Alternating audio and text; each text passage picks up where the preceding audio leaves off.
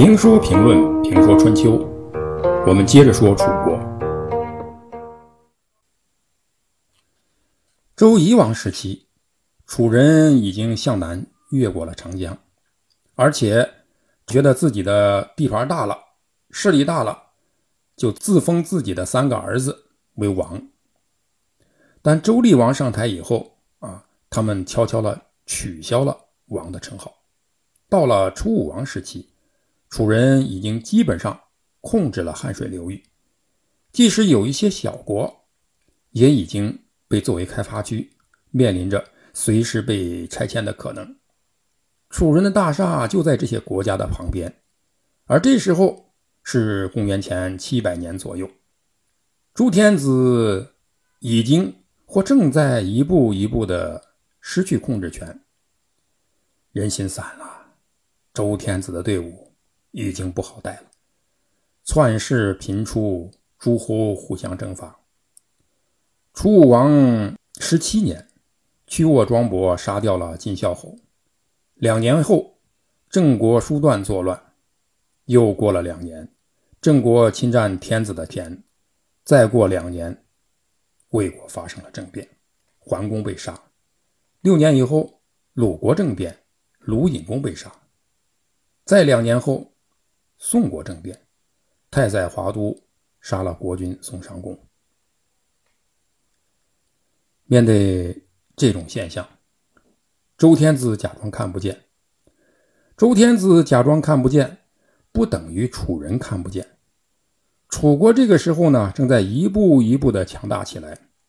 楚人看见，就假装周天子也看得见。因此，楚国要管管这些闲事儿。甚至来的比齐桓公更早一些。不过，楚人管闲事儿他是有条件的，这条件就是周天子必须给他们加官进爵，让他们当老大。但是，楚人跟周天子早就没有了往来。周天子虽然不行了，但是在那样的一个体制内，要想见周天子还不容易。见了周天子，想表达自己的意见更不容易，更何况楚人绝不会以楚子的礼节去见周天子，楚人丢不起那人。而周天子又非常较真儿，非常的讲理，这样楚人要想跟周天子交流，还得找中介。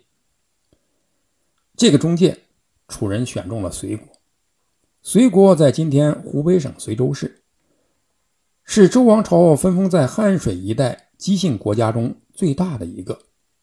楚人找中介，他不是请，而是打。话说回来，不以这种方式，谁会去惹周天子生气？让周天子给这个一直不听话的蛮夷加官进爵，这不是找事吗？因此是不会有人愿意去的。也因此，楚人必须以自己强大的军事力量去征伐隋国。用实力告诉你，我的能量很大，你们不听我的话，也就会被我们拆迁。这里已经是我们的地盘了，所以最好的办法就是乖乖的听我们的话，照我们的意思去办。隋国人知道斗不过楚人，就讲道理，说我们没有错，你们为什么要讨伐我们？实际上，在强权政治下，有没有错不是弱者说的。是强者说的，强者说你有错，你没错也有错；强者说你没错，你有错也没错。但这一次，楚国只是找他们做中介，因此，当时楚国的国君熊通，也就是楚武王，就告诉隋国人：“那今天呢，这个中原诸侯围叛相亲相杀，我有兵马啊，我有军队，可以帮助周天子。”管理天下，但是必须给我加尊号。那意思是告诉周天子，你们的老大，今天诸侯们都背叛王室，互相侵伐，互相攻杀，太不像话了啊！我楚人看不过去了。我楚国有军队，有能力摆平周天下的事儿，只要周王室尊奉我的名号。周分封的诸侯分公侯伯子男五等，楚国国君只是第四等。子爵，这与楚国当前一等一的大国地位太不匹配了。因此要给楚国尊号并提高爵位。楚国的要求是可以理解的。随国人知道这是楚国人惹不起，只能乖乖的到周王室为楚人请求尊号。